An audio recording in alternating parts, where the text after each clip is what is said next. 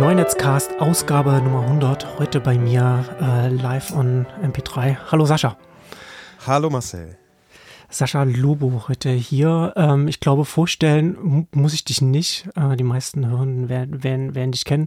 Ähm, aber vielleicht willst, kannst du kurz noch trotzdem noch sagen, was du, was, was du jetzt alles so treibst. Neben der Spielkolumne macht ihr ja noch viel die News und deinen ja. Cisco-Podcast. Machst du sonst noch genau. irgendwas öffentlich? Aber das sind so die und, und Bücher schreibst du ja auch noch nebenbei. Ja. ja, dieses Nebenbei ist tatsächlich sehr, sehr wahr, weil ich in meiner absoluten Hauptfunktion Familienvater bin von inzwischen praktisch drei Kindern. Also im Januar zwanzig vierundzwanzig wird das dritte geboren, der dritte Sohn. Die beiden anderen sind zwei Jahre und ein Jahr. Ja, das mhm. heißt, es ist also alles sehr dicht beieinander und sehr intensiv. Und ähm, das bedeutet, eigentlich sind alle Dinge, die ich beruflich mache, nebenbei. Jedenfalls versuche ich das. Ja, das äh, weil wir uns gemeinsam versuchen, intensiv um die Familie zu kümmern, Jule und ich. Ähm, und ansonsten stimmt das, was du gesagt hast, ziemlich genau. Ich halte hauptberuflich Vorträge über Digitalisierung. Dann habe ich diese wöchentliche Kolumne beim Spiegel, spiegel punkt de. Früher nur zu digitalen Themen, heute inzwischen zu allen Themen, die mich interessieren. Meistens aus einer digitalen Perspektive, aber gar nicht mehr zwingend. Dann schreibe ich ab und zu Bücher. Das letzte ist im Oktober zwanzig dreiundzwanzig erschienen, die große Vertrauenskrise. Dann habe ich tatsächlich diesen Podcast Feel the News, was Deutschland bewegt, wo ich mit Jule, meiner Frau, wöchentlich über die großen diskutierten Themen des Landes selber nochmal diskutiere mit ihr, gemeinschaftlich. Und den monatlichen Cisco-Podcast. Das ist ein Podcast, den ich zusammen mit Cisco, das ist einer der größten Netzwerkausrüster der Welt und Sicherheitsfirmen der Welt, mache. Und wo wir einmal im Monat über große Tech-Themen sprechen. Und dann habe ich noch so ein paar digitale Projekte. Das würde jetzt vielleicht hier zu weit führen, aber tatsächlich habe ich jetzt nicht zu wenig zu tun, um es mal ganz konkret zu sagen. Ich hatte ja sehr vorsichtig angefragt und bin, bin äh, sehr froh, dass du da trotzdem da hier die Zeit gefunden hast, hier ja. dabei zu sein. Die Zeit ähm, habe ich gefunden und lass mich das ruhig on air sagen. Ja. Die Zeit habe ich vor allem deswegen gefunden, obwohl ich eigentlich keine habe, ähm, weil du als Person und auch als Fachperson vor allem seit fünfzehn Jahren, würde ich sagen, eine Konstante in meinem ähm, digitalen Nachrichtenkonsum bist. Und zwar auf einer sehr beruflichen Ebene. Und es gibt nur ganz wenige Leute in Deutschland, würde ich sagen, die in einer Konstanz und einer Qualität interessante Sachen, also gar nicht immer, jetzt würde ich nicht sagen, ist nicht alles richtig, ist nicht alles meine Haltung, aber das ist ja, versteht sich praktisch von selbst. Ja, ja. Aber interessante Sachen raushauen. Und in dieser Konstanz, auch wie oft mich das schon inspiriert hat, ähm, dann das weiterzudenken und wie oft das mich angeregt hat, auch mich um andere Sphären im Digitalen zu kümmern. Ähm, das ist also, möchte ich hier ein ganz großes Kompliment machen. Meine professionelle Einschätzung davon, was du da tust, äh, ist, dass du Ähm, dazu den ganz wenigen Leuten in Deutschland, eine Handvoll sind das wirklich nur, gehörst, die auf einem internationalen Niveau über Digitalisierung nachdenken und dazu schreiben. Danke. Da weiß ich gar nicht, was ich sagen soll. Außer ähm, ich, ich höre ja eigentlich ähm, fast nur Tech-Podcasts und ich höre nur zwei Podcasts, die noch so ein bisschen ja, größer oder andere Themen sind. Und einer, einer davon ist Äh, es ist euer Podcast, Feel the News. Äh, das ist mir jetzt aufgefallen in den Minuten, als du auch über, über dich gesprochen hast, weil du nämlich ja. sehr langsam sprichst. Im mhm. Vergleich zu, weil ich ja äh, immer äh, Podcast immer relativ schnell höre, auch weil ich nicht so viel Zeit habe. Meinst du? Verstehe. eins Komma fünf oder eins. Jetzt habe ich schneller. Ich kann gerne schneller sprechen. Also ich weiß nicht, wenn die, ja. dein Publikum gewohnt ist, dass die Menschen schneller sprechen im Podcast, dann habe ich ein Feature, das kann ich ah, einstellen, dann kann ich sehr viel schneller sprechen. Die Frage ist natürlich, ob mit einer höheren Geschwindigkeit des Redens die Leute bei so komplexen Themen, wie wir sie heute vorhaben, hm. überhaupt hm. noch mitkommen. Ein, ich habe mir sehr absichtsvoll angewöhnt, äh, langsamer zu sprechen. Ah, okay, verstehe. Weil mein elaborierter Sprachcode, um präzise zu sein, manchmal Leute daran hindert, die volle Verständnistiefe entfalten zu können, wenn ich das zu schnell m- mache. Ja, das ist, aber, aber kann sein, dass dein Publikum geschwindigkeitsfixiert ist. Kann ich mir das sehr gut vorstellen. Hier, das ist hier nur Avantgarde hier. Die, ja, die, die damit genau. hört. Ähm, genau, die komplexen Themen, über die wir heute sprechen wollen. Wir wollen so ein bisschen so eine äh, digitale Bestandsaufnahme machen, so zum mhm. neuen Jahr und in der, in der Ausgabe hundert hier. Ähm, haben uns so drei Themen, haben wir, haben wir vorher quasi geor- verortet. Ähm, zum einen wollen wir so über Social Networks und vernetzte Öffentlichkeit sprechen. Da verändert sich ja gerade relativ viel. Ich habe es mhm. so einen Vibe-Shift genannt in, in, in, in dem Bereich, den, den, den ich so ein bisschen spüre und was man, glaube ich, auch, was viele, glaube ich, auch ähnlich sehen. Und dann natürlich das große K I-Thema. Da wollen wir auch ein bisschen darüber sprechen. Und äh, als dritten Strang die großen chinesischen Marktplätze, Temu, Shein, die jetzt massiv in den westlichen Märkten äh, angekommen sind. Und dann lass uns doch mit dem, mit dem ersten Thema anfangen, vernetzte Öffentlichkeit, Social Networks, Social Media. Ähm, da natürlich ganz, ganz vorne dran der, der Niedergang von Twitter. Ja. Ähm, dadurch, dass äh, Elon Musk, als er zweiundzwanzig, äh, zweitausendzweiundzwanzig Twitter übernommen hat, ja auch von, von der Börse genommen hat, hat man ja keine offiziellen Zahlen mehr, weshalb vieles anekdotisch ist, so wie das jetzt mhm. von der, von der Nutzung her zurückgeht. Ähm, Da habe ich, ich hatte das in der in der vorletzten Ausgabe mit, mit Cosma hatte ich das schon, hatte ich das schon angesprochen, aber das kann ich hier gleich nochmal, kann ich hier auch nochmal einbringen. Ähm, einen schönen Datenpunkt, den ich, den ich da ähm, aufgeschnappt habe, sage ich mal, war in, in der, in, im Talkshow-Podcast von John Kuba von Daring Fireball. Da mhm. war Gabe Rivera, der Macher von TechMeme. TechMeme ist so ein Tech-News-Aggregator, mhm. der auch ganz viele Tweets aus der Tech-Szene, aus Silicon Valley, dem ganzen Tech-Bereich reinzieht, die relevant sind für irgendwelche News. Und der hat nachgeschaut, von Oktober zweiundzwanzig zu Oktober dreiundzwanzig, ähm, und hat gesagt, es ist um dreißig Prozent zurückgegangen. Und das ist die Tech-Bubble, ähm, mhm. die ja wirklich, also die zum Teil quasi an Twitter gekettet sind den ganzen ja. Tag. Und ja. das finde ich schon, ähm, also dreißig Prozent ist schon sehr viel für etwas, was so sticky ist oder war wie Twitter. Ja, also definitiv die Zahlen, die ich kenne, das sind, wie gesagt, ich würde sagen, educated guesses von Leuten, mhm. die sich damit auskennen, teilweise veröffentlicht worden, teilweise irgendwie gibt es ja eine Reihe von Unternehmen, die so tun, als hätten sie ganz präzise Zahlen, die da am Ende aber doch viel mit Raten und äh, Berechnen zu tun hat, also nicht hundertprozentig äh, verifizierbar sind, aber da ist zum Beispiel von einem Rückgang der Werbeeinnahmen um siebzig Prozent die Rede ja. gewesen, teilweise ja. sogar über siebzig Prozent, halte ich für wahrscheinlich aus einer anekdotischen Beachtung, äh, Beobachtung raus, die ich selber ähm, in sehr, sehr vielen Bereichen anwende, einfach nur als Signal. Erstmal nur, aha, nämlich die Qualität der Werbetreibenden. Ist es Coca-Cola? Ist es ein weltweiter Konzern? Ist es Nike? Ist es Red Bull? Oder ist es irgendwie so ein Life-Coach, der sagt, hier, eins, zwei, drei Kurs und dann könnt ihr fliegen.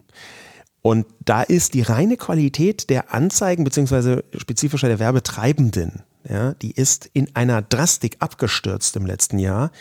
Da würde ich sagen, okay, die sind geradezu verzweifelt, danach alle möglichen Anzeigenkunden irgendwie so reinzuwringen.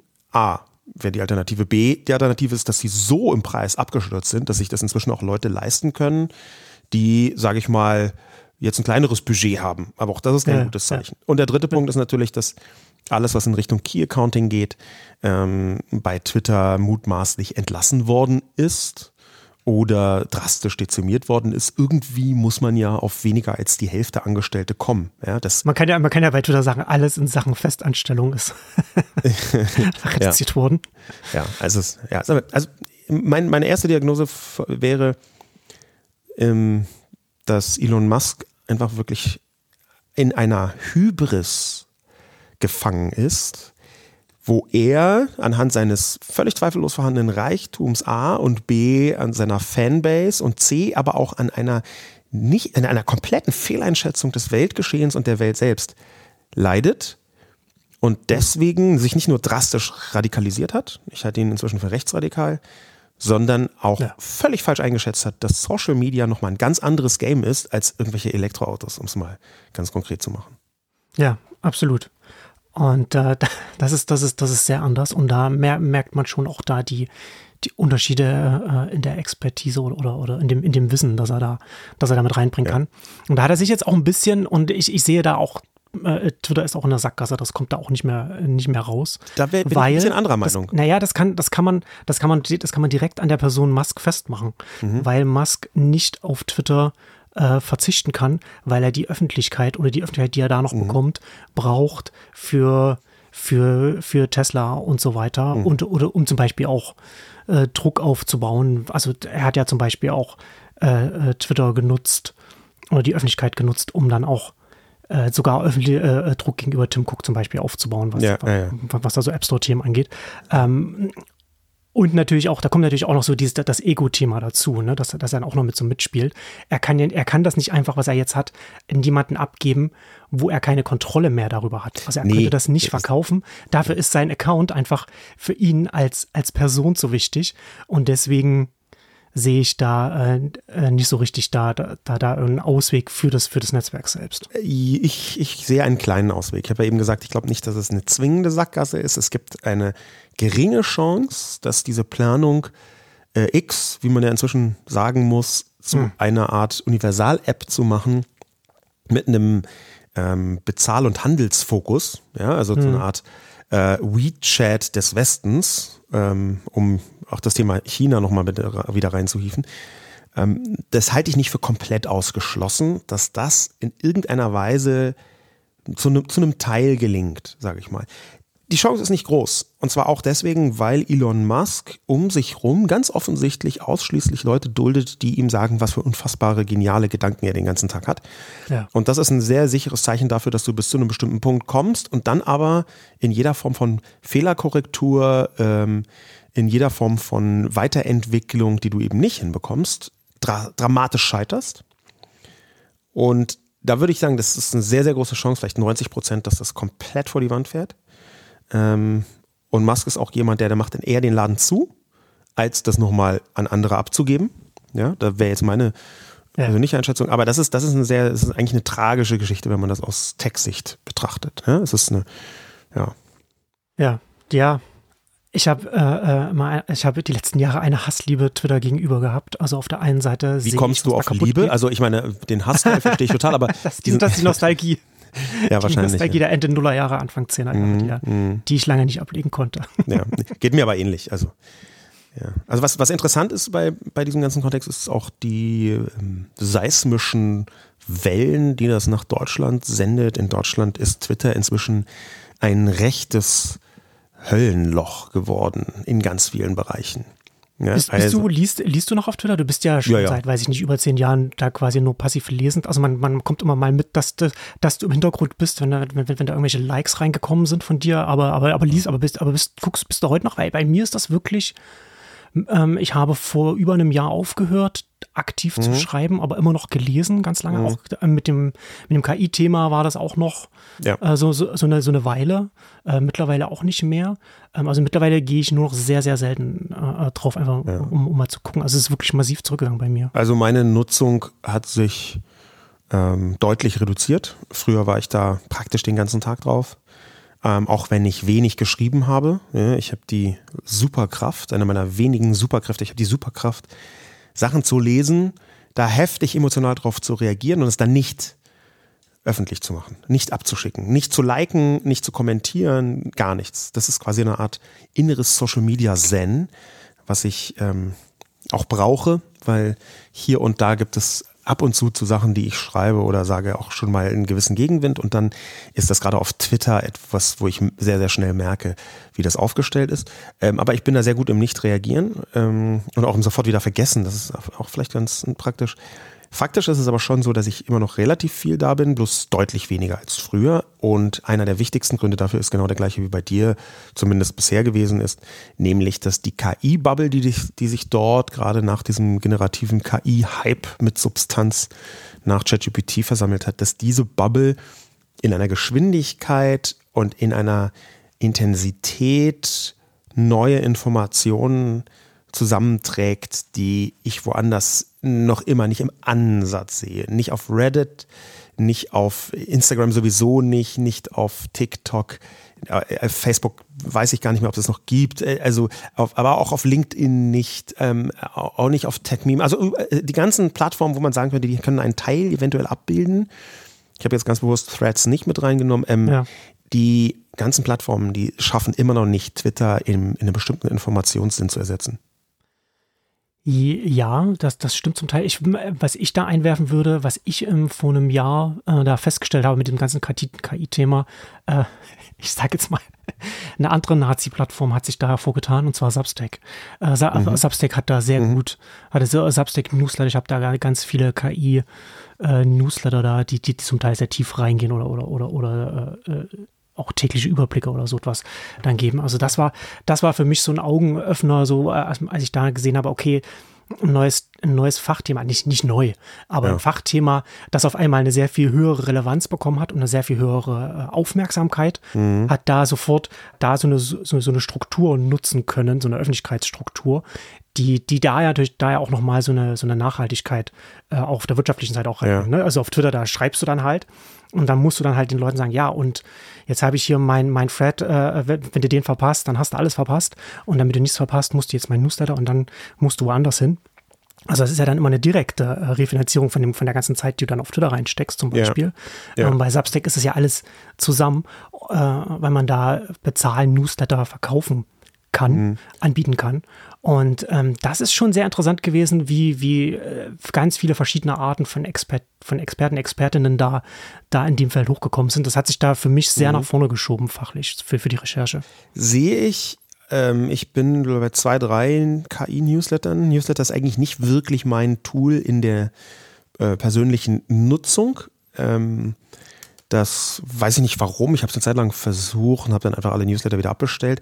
Ich hm. bin jetzt bei K I wieder bei so zwei, drei Newslettern, die ich auch tatsächlich faktisch nutze. Ja, also zum Beispiel The Rundown A I hm. ähm, von jemandem, der auf Twitter wahnsinnig aktiv ist. Rowan Cheong heißt der. Ähm, und der hat, den habe ich auf Twitter gesehen, macht da viel beachtete Tweets, ist eigentlich das Gleiche wie ganz, ganz viele andere. Die sammeln rund um die Uhr alle Neuigkeiten, sortieren die ein bisschen, bereiten die mit fluffigen Worten auf. Der große Vorteil davon ist, das ist für Leute gemacht, die pro Tag nur fünf Minuten investieren wollen und trotzdem irgendwie alles mitkriegen wollen.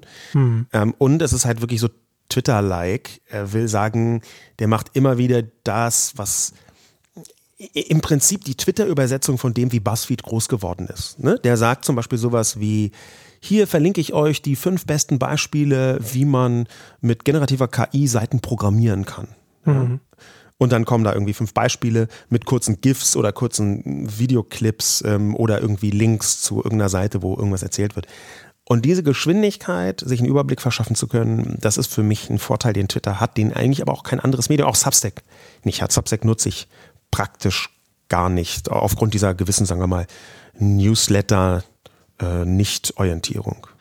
Äh, ja, ich, ja, das hat sich bei mir so ein bisschen, weil da sehr viel stattfindet, reingeschlichen. Ähm, hat, mhm. Substack hat den Vorteil, dass sie im Gegensatz zu anderen Newsletter-Plattformen auch alle Newsletter auf Substack auch einen R S S-Feed haben, sodass mhm. du die, die öffn- den öffentlichen Teil auch als R S S-Feed äh, abonnieren kannst. Und ich bin äh, leidenschaftlicher R S S-Nutzer seit zweitausendfünf. Du, das, damals noch nicht ja, mal. Ich, so ja, ich. kann ich. Ich habe es ich hab's gesehen. Immer noch. Ich habe immer wieder verfolgt, dass du R S S. Äh, du mhm. gehörst ja auch zu den Leuten, die damals beim den Google Reader mit großen Tränen den Abschied ja. äh, beweint ja. haben. Das habe ich wohl gemerkt. Ähm, ich bin da eher anders aufgestellt insgesamt, was für mich strukturell, glaube ich, einen Vorteil darstellt. In mir ist, bin ich gespannt. Ja, in mir ist null Nostalgie und in mir ist wahnsinnig wenig Gewohnheitswunsch, was Tech angeht. Das heißt, wenn Sachen irgendwann nicht mehr da sind, die ich bisher benutzt habe, dann bin ich vielleicht einen Tag verstimmt und danach habe ich es vergessen. Hm. Ich betrachte das Ganze als eine Art reverse Evolution. Ja? Ähm, ein Tool muss es nicht nur bei mir, sondern auch in der Welt schaffen, da zu bleiben. Und wenn es das nicht schafft, dann ist es aus irgendeinem Grund offenbar nicht richtig gewesen. Das ist so fast so, ja, das hat es einfach nicht geschafft. Entweder hat es bei mir das nicht geschafft, weil ich es nicht mehr nutze. Huch, ach, oh, da hatte ich ein Abo, äh, habe ich schon vergessen. Hier gerade Abbuchung, nö, schnell kündigen, habe ich offenbar nicht genutzt. Oder das hat es in der dinglichen, in der Real World, in der Welt da draußen bei den anderen Menschen, beim Publikum nicht geschafft, und dann ist es halt weg. Und dann ist es eben so. Google ja. Reader habe ich viel benutzt. Da, da, im Prinzip war von einem auf den anderen Tag R S S für mich tot. Habe ich nicht mehr benutzt. Auch im Blog-Kontext nicht mehr. Ähm, also das einzige, den einzigen Punkt, wo ich mit R S S noch Kontakt habe, ist irgendwie im Podcast-Kontext, weil da auf dieser veralteten, uralten Technologie aus der Frühzeit des Internet, ja, hm. als man noch Sachen wie Web zwei Punkt null gesagt hat, da war, glaube ich, äh, apropos Cosma, in dem Bild von Cosma, was damals wahnsinnig rumgegangen ist zum Thema mhm. Web zwei Punkt null, waren so Sachen wie Microformats und R S S, ein ganz wichtiges Ding, ist für mich veraltet, brauche ich nicht mehr. Sorry. Ich möchte aber den Vorwurf von mir weisen, dass ich R S S mhm. aus Nostalgie benutze. Weil das ist tatsächlich, das ist tatsächlich ein sehr praktisches, praktisches Werkzeug für mich, weil ich damit äh, eine, eine Inbox schaffen kann. Äh, eine Zeit mhm. lang, also bevor Musk auch Twitter übernommen hat äh, und die A P I noch relativ funktionabel mhm. war, äh, war es da auch möglich äh, in meinem Feedreader, ich, hab, ich benutze Inoreader, mhm. da kann ich alles, also kann ich jetzt auch noch YouTube zum Beispiel auch noch mit reinnehmen äh, und Reddit ging auch mhm. eine Weile, geht aber jetzt auch nicht mehr. Aber da mhm. konnte ich zum Beispiel auch Twitter mit reinnehmen, da und eine, eine Twitter-Liste, ja. die ich dann da drin habe. Sowas. Und möchte da nicht zu nahe treten, aber ich ist, ja. äh, also für mich ist die Zeit des, des Readers, des R S S-Readers ist für mich nee, klar. unwiederbringlich. Naja, vielleicht nicht ganz unwiederbringlich, aber... Aber das sind ja unterschiedliche Präferenzen. Ne? Und ja. das Interessante ist ja auch da, und da kommen wir dann ja vielleicht jetzt auch wieder gleich zum, zum Social Network-Thema zurück. Zum Vibe-Shift, genau. Ähm, du hast natürlich dann da auch, ne, Reader ist ja dann ganz oft immer gewesen oder, oder R S S-Feeds und das hast du ja ganz oft bei diesen oft bei standardbasierten Dingen, dass es dann alles chronologisch ist und dann musst du mhm. relativ viel Zeit investieren, um dann, um dann die Dinge richtig rauszufinden. Mittlerweile mhm. haben diese auch, äh, Feedly hat das, glaube ich, auch, aber Inoreader hat das auch, dass ich auch sagen äh, kann, sortiere sortier mir die Artikel nicht nach Chronologie, sondern nach, in Anführungszeichen, Magie steht da. Also, dass da irgendwelche Ranking, mhm. mit, also meine Nutzung mit reinläuft und sowas und dann macht es da die Themen, sortiert es damit so ein bisschen nach oben. Es gibt so verschiedene Tech-Debatten, die wie Zombies einfach nicht tot zu bekommen sind. Mhm. Ähm, es gibt gleich wieder, so Urheberrecht zum Beispiel ist, ist, ist, so, ist so ein Thema. Ähm, ein anderes Thema ist, Äh, chronologische Darstellung in einem Feed, wo Leute denken, dass alle Leute, auch sie selbst es wollen, dass alles in dem Feed, ob das jetzt auf Twitter ist, ob das jetzt auch in Facebook ist, mhm. oder auf Threads oder oder, oder, oder oder auf Instagram oder wie auch immer, es chronologisch sortiert sein soll, weil es dann fair alles, alles verteilt ist. Ja, das ist natürlich ein völliger Irrglaube. Die Leute haben ja damals, die haben ja nicht mitbekommen, wie als äh, zweitausendzwölf, dreizehn, als dann Twitter langsam äh, relevant geworden ist, aber immer noch mhm. chronologisch war, gab es ganz viele Optimierungstipps. Ja, mittwochs, zehn Uhr mhm. musst du das posten und dann... Social Timing. Weil nach, einer, nach, nach zehn Minuten der Tweet weg ist, musst du es immer wieder, wieder, wieder neu posten, damit die Leute sehen, wenn sie, nachdem wann sie raufgehen, und mach auf keinen Fall am ja. Wochenende und, mhm. und nachts. Ne? Und da also hast du, du hast ja dann die Zeit, dann, dann als, ein, als, ja. als, als, ein, als einen arbiträren Faktor dann da, dann da drin. Und ich sage das deshalb, weil ich das sehr stark feststelle bei Mastodon, wo ich aktiv bin. Und das ist chronologisch und es und das macht mich macht mich völlig fertig, dass es chronologisch ist.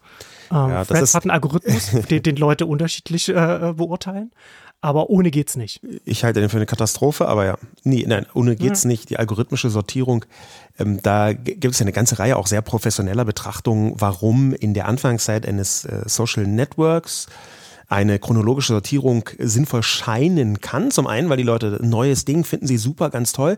Und zum anderen aber auch, weil die Zahl der durchschnittlichen Accounts, denen man folgt, mit der Zeit so groß wird, ja. ähm, dass es nicht mehr handhabbar ist. Ja, wenn du am Anfang irgendwie deinen siebzehn Homies folgst, die du sowieso kennst und die auf jedem Netzwerk sowieso zuerst anwirft, dann findest du es ganz toll und alles ist relevant, weil es genau deine Bubble ist. Und dann wird dir irgendwie noch X und Y eingespielt und ist dann neu und interessant. Dann hast du ein paar Sachen, über die dich aufregen kannst. Aber irgendwann folgst du zweihundertsiebenundachtzig Accounts und davon sind zwölf oder dreizehn so, dass sie jeden Tag zwölf Mal posten. Und plötzlich hast du eine Noise-Ratio da, die nicht mehr aushaltbar ist. Wenn dann auch noch mal ein paar Änderungen dazu kommen, wie bei Twitter, wo dann zeitweise Leute eingespielt wurden, äh, von Menschen, denen man mal gefolgt ist, die Likes, deren Cousine der Fliesenleger schon mal mhm, gut fand, dann, äh, okay, klar, irgendwann musst du algorithmisch sortieren. Und ich halte tatsächlich die algorithmische Sortierung für die eigentliche Urbarmachung von Social. Also ja. äh, soziale, digitale Signale richtig auszubalancieren, sodass relevante, interessante und reaktive Inhalte zustande kommen. Also die dich wirklich interessieren, die wirklich auch eine gewisse, nicht nur ein oberflächliches Interesse, sondern eine relevante Nachhaltigkeit mitbringen für eine Person und die reaktiv sind, wo du also drauf reagierst, auf welche Art auch immer. Das ist eine Kunst. Und das ist ja auch der Grund, warum TikTok, wo wir von Vibe-Shift reden, so hm. groß geworden ist, weil niemand den Algorithmus klüger und präziser hinbekommt aufgrund der sozialen Signale im Moment als TikTok. Das würde ich schon sagen. Ja, absolut. Ähm, eine, eine, eine interessante Zahl, weil du es gerade gesagt hast, ne? wie, na, je nachdem, wie, wie, wie groß die, die Netzwerke werden.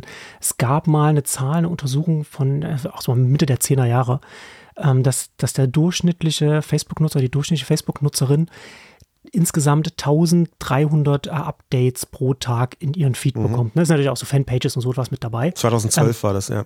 ja oder so, so, so, so lange. Nein, das ist, da, kommt dein, da kommt dein Elefantengedächtnis durch. Das, das kann auch das Jahr ich habe durch Zufall mal einen Artikel darüber geschrieben, weil damals ja. war die durchschnittliche Zahl von Freunden äh, zwischen hundertfünfzig und dreihundert, gab unterschiedliche Betrachtungen. Das war quasi in der Frühzeit. Mhm. ähm, und äh, da auf der Basis war das, dass die durchschnittlichen Leute drei bis fünf Mal am Tag posten. Also das, der, so kommt diese ja, ganze ja. Zahlen. Und das ist natürlich, ne? So diese, wenn mhm. du diese Summe am Tag siehst, dann, dann merkst du schon, dass da, dass da ähm, Irgend, ja. irgendeine Art von, von, von Ranking kann da, kann da schon sinnvoll sein. Und das ist natürlich dann aber auch die Frage, ne? Welche Art von Ranking. Ähm, und, und da kommen wir ja auch so, so Threads ist ja jetzt auch bei uns hier gestartet ja. von, von ein paar Wochen. Ja. Äh, ich finde ich find ich find die Reaktionen von, von alten Twitter-Hasen äh, sehr interessant, die, die, sich, die da so ihre Probleme damit haben. Ich finde es eigentlich ganz, ganz gut, wie das so für mich funktioniert. Ähm, weil, aber ich benutze es jetzt auch nur fachlich und, und Ich, vielleicht achte ich auch mehr darauf, was ich dem Algorithmus für, für Signale gebe als, hm. als, als, als manch andere. Ähm, aber da interessant, ne? Also Threads, äh, das nächste Netzwerk von Meta. Zuckerberg hat im, ich glaube im Oktober war es, oder im November, nee, im November war es, glaube ich, hat er, in, hat er gesagt, dass sie hundert Millionen monatliche aktive Nutzer haben, was man natürlich bei so drei Monaten, hm. in denen es da existiert hat, äh, man auch mit Vorsicht genießen muss, ne? Ähm, als, als durchschnittlichen Wert, aber äh, Threads schon mit, mit der Instagram-Anbindung und allem und mit dem Niedergang von Twitter und jetzt kommen in, in den U S A natürlich auch die Präsidentschaftswahl, die, die solche Sachen auch nochmal ein bisschen, mhm. bisschen verschiedene Dynamiken reinbringen können, ähm, sehe ich schon da als etwas, das äh, sehr schnell äh, sehr relevant werden wird. Ähm, auch, auch zum anderen da, Dass, dass, dass das natürlich auch von einem Konzern kommt, der sich sehr gut mit Social Networks auskennt. Nicht, dass die alles richtig machen, aber die haben äh, Leute da sitzen, die sich mit, die sich, glaube ich, sehr viel mehr Gedanken machen, als die Leute, die in Elon Musks Ohr zum Beispiel sprechen. Ja, definitiv, aber das ist nicht so schwer. Sich mehr Gedanken zu machen, sinnvolle Gedanken, als die Leute rund um Elon Musk. Ja, das, das stimmt. Also eine niedrige, niedrige Hürde. Ja, also allein schon, als ich gelesen habe, dass Elon Musk da Tesla-Ingenieure mit reingebracht hat, ich glaube nicht, dass hier Gender notwendig ist. Ingenieur ist Ingenieur. äh, da, da habe ich gesagt, okay, cool. Ja. Interessanterweise funktioniert für mich ähm, Threads nur sehr, sehr eingeschränkt. Also bis jetzt eigentlich kann man sogar von gar nichts sprechen. In den Bas- also in den ganz basalen Funktionalitäten ähnelt es ja doch deutlich Twitter mit kleinen Ausnahmen. Ja. Aber die komplett verbogene Hashtag-Situation. Ja, das ist so ein merkwürdiger Abklatsch, den die da irgendwie versuchen reinzubringen. Der, der funktioniert offenbar für so wenig Leute, dass für mich Hashtags dort gar nicht funktionieren. Ähm, das, was mir... Hast du da, also um das mal, um das mal zu sagen, sie haben, also ja. bei, bei, bei den Texten haben sie, das sind ja dann verlinkte äh, ja. ähm, ähm, Wörter ohne, ohne das Hashtag davor, ja. das, das sich bei Twitter ja. so durchgesetzt hat. Und das ist ja etwas, gerade so, das hat sich ja auch so medial so durchgesetzt, ne? Das auf, ja. auf, im Fernsehen zum Beispiel einzublenden ja. oder, oder, oder wo auch immer. Mhm. Hast du irgendwo mal eine, eine Erklärung gelesen, warum sie das machen? Weil ich habe keine, keine Begründung dafür gesehen, warum sie das... Nee, ab- eine Begründung nicht, ich habe aber eine, eine Vermutung. Ähm, okay. Tatsächlich werden ähm, Hashtags, ähm, das ist eine Erfindung von Chris Messina im August zweitausendsieben auf Twitter, getätigt. Wer Chris Messina auf Threads folgt, wird auch stündlich daran erinnert. Stündlich nur, weil ich glaube, er hat einen Bot geschrieben, der es minütlich macht. ähm, jedenfalls, Chris Messina äh, hat die, der, der Welt den Hashtag geschenkt, kann man schon sagen. Er hat damals noch von Pound Sign gesprochen in seinem Original-Tweet, mit dem er es erfunden hat. Aber das wird von extrem vielen Leuten immer noch als etwas zu technisch wahrgenommen.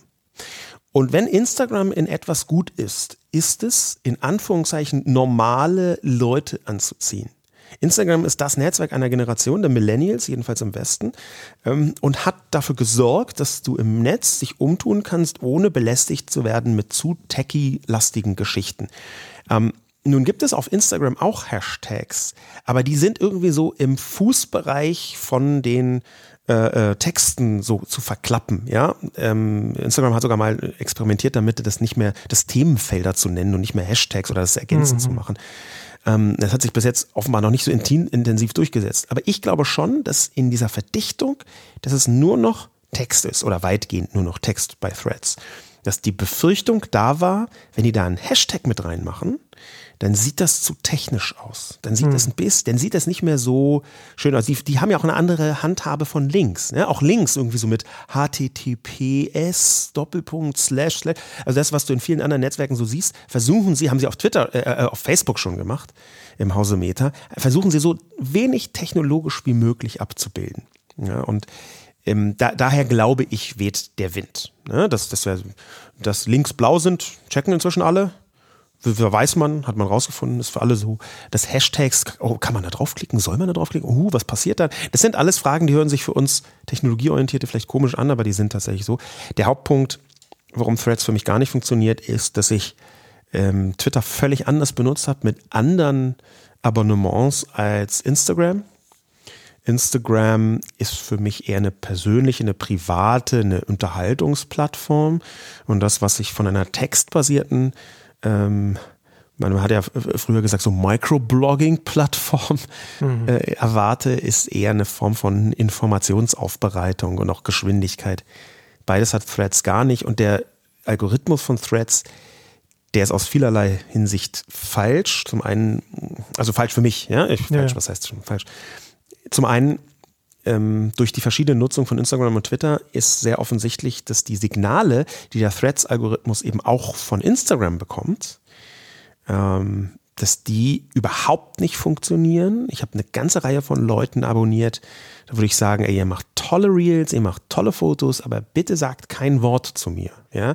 Und wenn die dann plötzlich anfangen zu reden, würde ich sagen, okay, das ist nicht, wofür ich euch abonniert habe, und das ist, sage ich überhaupt nicht herabwürdigend. Ja? Ich würde auch überhaupt nicht sagen, das ist mir zu wenig intelligent oder so, aber hey, wenn jemand ein super Fotograf ist, dann ist der ein super Fotograf, und dann ist es für mich gar nicht so wichtig, was er jetzt irgendwie äh, zum Nahostkonflikt von sich gibt. Und das ist so ein, so ein Punkt, der bei Threads bei mir sehr nicht funktioniert. Hm. Das muss ich, muss ich leider so, so drastisch formulieren.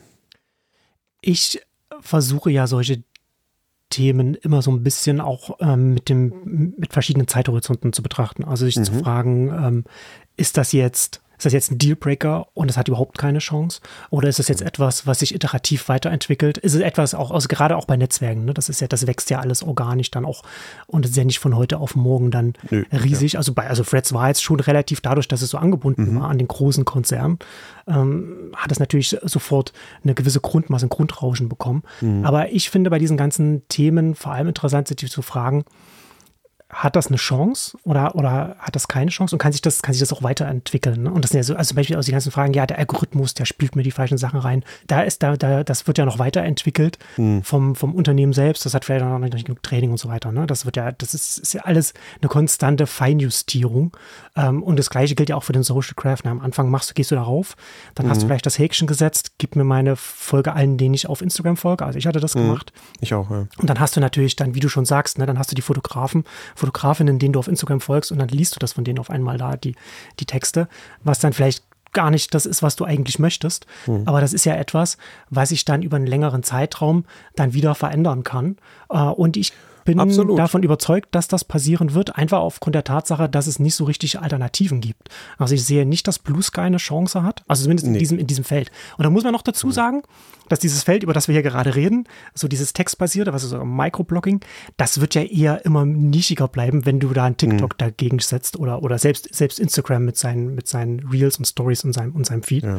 und YouTube und so weiter. Das ist ja dann alles, was Video, alles, was visuell ist, wird immer größer sein als, als so etwas Text passiert ist. Also selbst wenn Threads erfolgreich sein wird, und ich glaube, dass sie erfolgreich sein werden, mhm. ähm, werden sie in dem Portfolio von Meta immer das kleinste Netzwerk sein.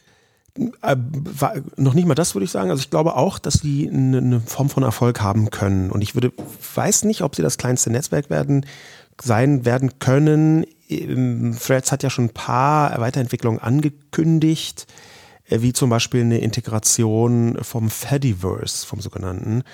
Will ich, hasse sagen, dieses, ich hasse dieses Wort. Sag ich hatte es auch. Nee, das sage ich nicht, weil äh, das ist wieder auch sehr, sehr technisch. Also alles technisch. Hm. Das ganze Fediverse, das ganze Activity-Getöse, ähm, auch, auch die ganzen Technologien, die da drum sind, das, das ist einfach so sehr nicht für die äh, ganz normalen Leute, dieses ganz normale Publikum dort draußen, dass man eigentlich, egal welches Wort man sagt, man schließt praktisch alle aus. Aber hier ist ja ein spezieller, spezieller oder Fachpodcast, da kann man das schon mal sagen, so ein Scheißwort wie Fediverse. Ähm, aber faktisch ist es so, dass ähm, ich habe mega viel Hate abbekommen, als ich, glaube ich, mal irgendwo in der Tagesschau oder so gesagt habe, dass ich nicht glaube, dass Mastodon in der Breite Erfolg haben wird. Und es waren so wahnsinnig viele Leute sauer, aber wahnsinnig viele für Mastodon-Verhältnisse. Es waren halt zwölf böse Kommentare da. Also, und ähnlich ist es eben auch mit, mit Bluesky. Kommt ja von einem Twitter-Mitgründer. Nochmal so eine alte, andere Variante. Die hat er, glaube ich, eher so aus einer Art Charme-Übersprungsgründung, würde ich so nennen. Mir kommt es nicht so vor, als sei Bluesky ernsthaft daran interessiert, eine Art Twitter-Alternative zu werden. Ja, die sind ja, wenn ich es richtig mitbekommen habe, auch noch nicht mal offen, sondern man braucht ja, ja, noch irgendwelche komischen Invites. Ja, ja.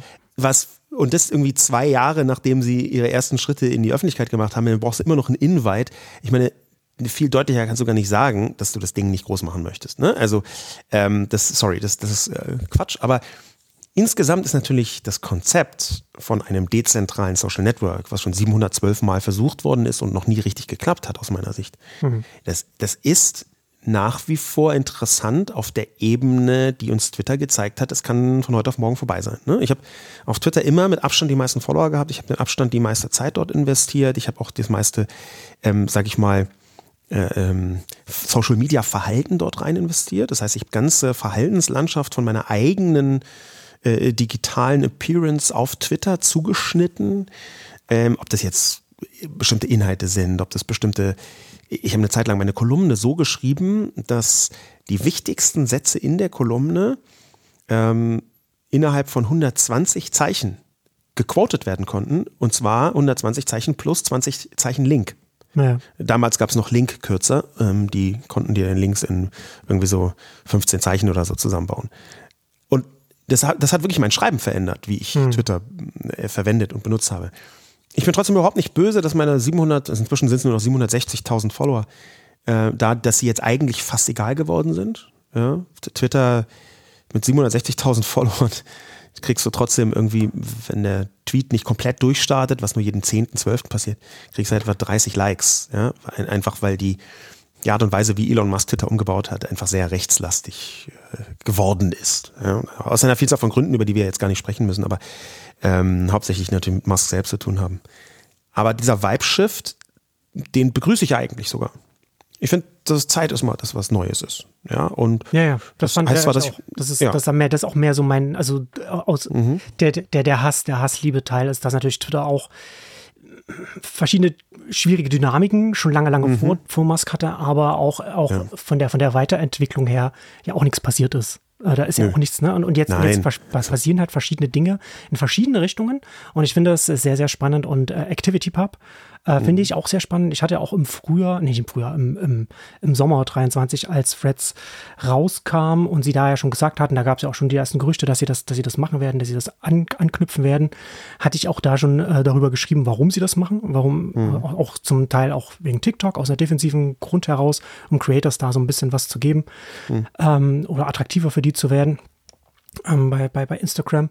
Ähm, aber, dass das, aber dass sie damit auch diesem, diesem Protokoll, das jetzt schon so weit gekommen ist, wie vorher kein anderes, auch wenn es noch sehr klein ist und mhm. da, äh, noch nicht, das noch nicht so relevant ist, ähm, dass da jetzt so eine, so eine Tür aufgegangen ist an, an der, an, oder so einen kleinen Spaltbreit für eine Möglichkeit dafür, äh, vernetzte Öffentlichkeit strukturell nochmal ganz anders aufzustellen. Mhm. Aus ganz vielen verschiedenen Richtungen. Ne? Also Matthias Pfefferle, der auch hier regelmäßig im Podcast ist, der, der macht ein WordPress-Plugin mit ActivityPub, das jetzt auch bei WordPress Punkt com drin ist, weil er seit, seit letzten Frühjahr bei Automatic angestellt ist.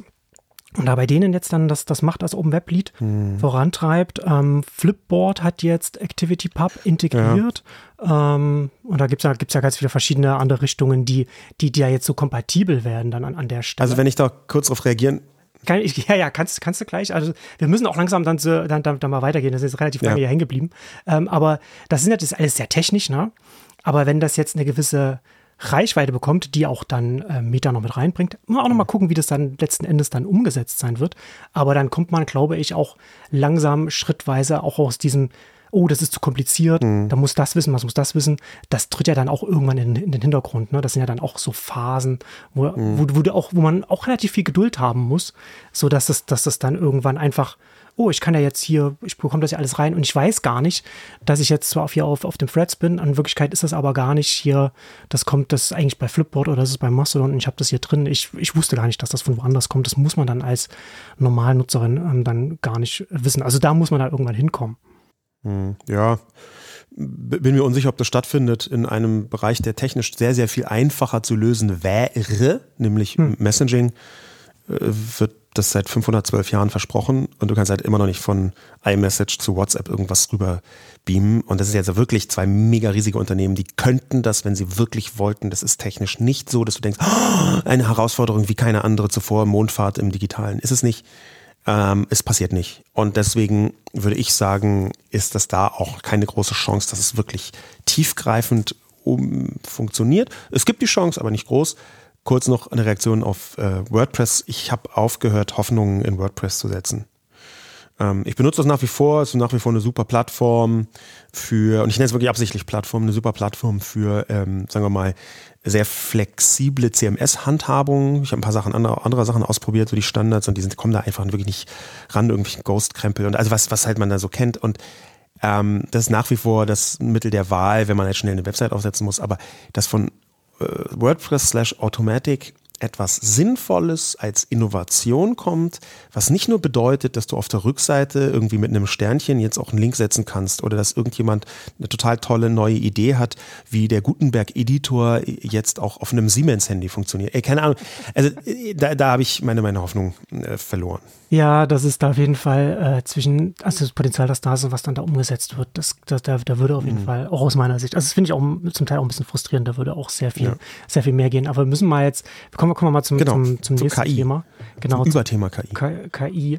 Nur, nur, nur ganz kurz. Äh, nee, Sascha. Ich will es ganz lang machen, bitte. Ähm, ist, das ist mein wichtigstes Thema gerade, mit Abstand übrigens. Es ist auch, es, ich habe im Frühjahr letzten Jahres, also dreiundzwanzig, habe ich einen, einen Vortrag auf der K fünf gehalten und da war ich auch sehr überrascht.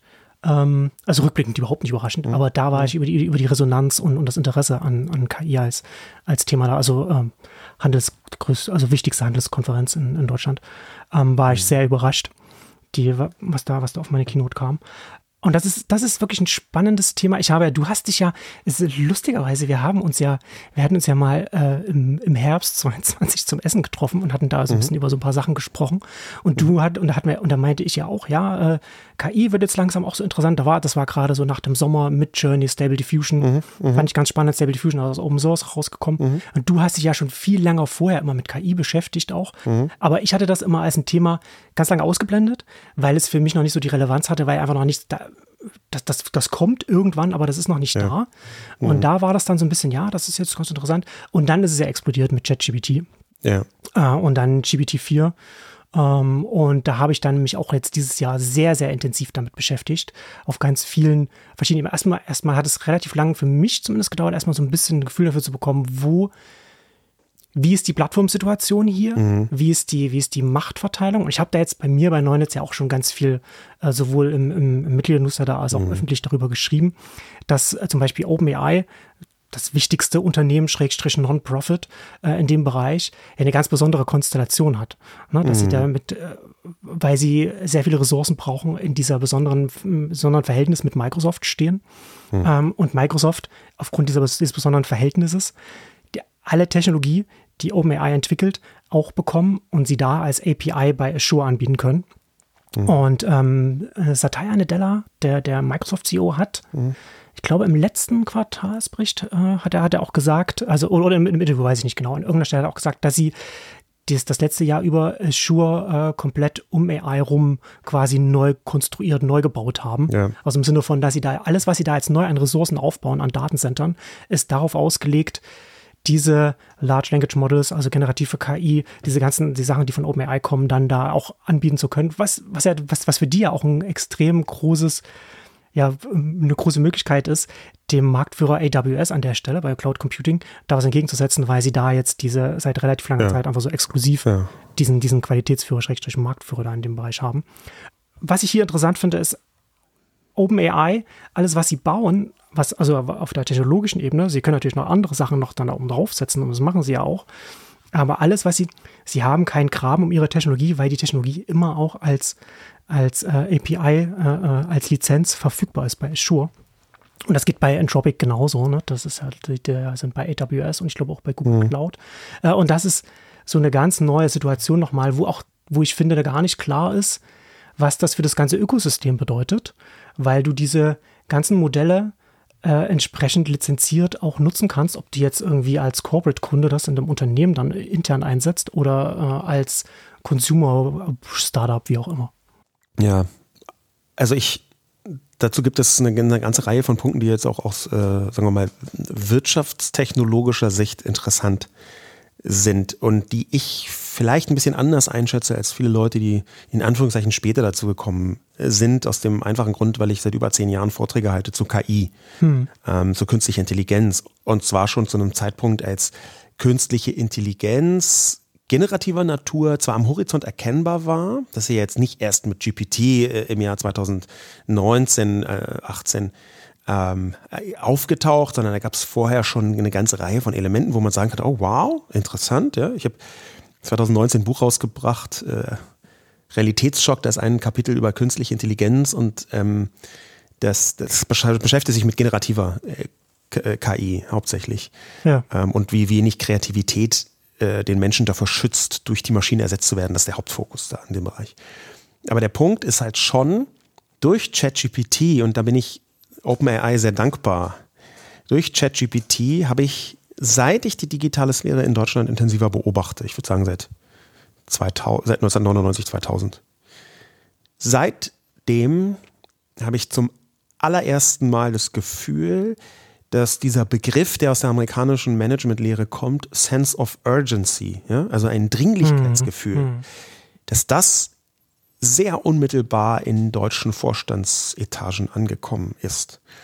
Ganz viele Entwicklungen vorher, irgendwie Mobile Internet, ja, aber brauchen wir das jetzt wirklich und so, sind mit sehr großer Verzögerung. Irgendwann hat dann der hundertfünfte Unternehmensberater, der ihm gesagt hat, ey, müsst ihr es jetzt machen, hat dann Erfolg gehabt und dann hat es beim ersten Mal nicht geklappt und hat es nochmal zweihundertsiebzehn ja, ja. Leute gebraucht. So wahnsinnig langsam, sehr, sehr zäh, sich auf Lorbeeren ausruhen, immer denken, nee, das wird schon so nicht kommen.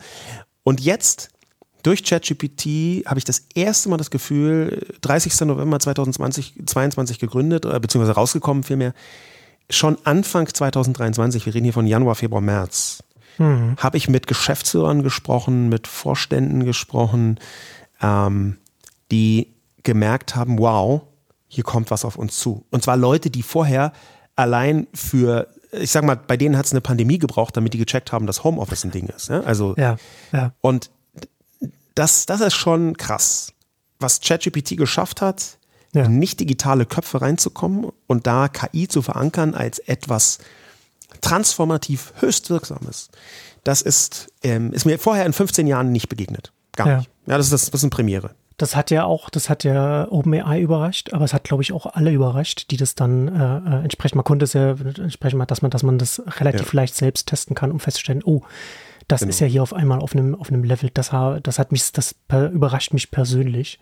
Ja. Vielleicht ist das auch, vielleicht ist das ein Grund, einfach auch, weil dieses ganze Chat-Interface und die Blackbox, die sie da hingesetzt haben, ne, was mhm. ja auch durchaus problematisch ist, wenn man nicht sieht, Texte entstehen und wie auch immer, was Quellen und wo sie herkommen und, und wie die Informationen zustande kommen, aber einfach dieses, dieses Gefühl zu bekommen, da kommt aus diesem Computer etwas, dass das so qualitativ, das habe ich so nicht erwartet, ja. ähm, dass das könnte schon, das wird wahrscheinlich mit dazu beigetragen haben. Ich habe in meinem, in meinem, meinem, meinem Vortrag meiner Keynote hatte ich auch so einen Slide drin, ähm, wo man das auch, wo man auch gerade auch bei, bei Midjourney, ne? also, also Text, mhm. Text zu Bild, das auch schön sehen kann, die Entwicklung. Das war, ich, ich habe hab den Slide jetzt vorher nicht nochmal rausgesucht, aber es war irgendwo auch zwei Jahre oder so, einundzwanzig, mhm. äh, einundzwanzig, zweiundzwanzig. Und jeweils dann immer über in ein paar Monaten verteilt die Qualität von einem Bild, immer mit demselben Prompt. Und dann hat man da auch innerhalb von einer, von einer sehr kurzen Zeit gesehen, da auch bei Bild, ne, was, was da, mhm. was da, äh, wie sich die Qualität weiterentwickelt hat. Und das benutzt du Midjourney?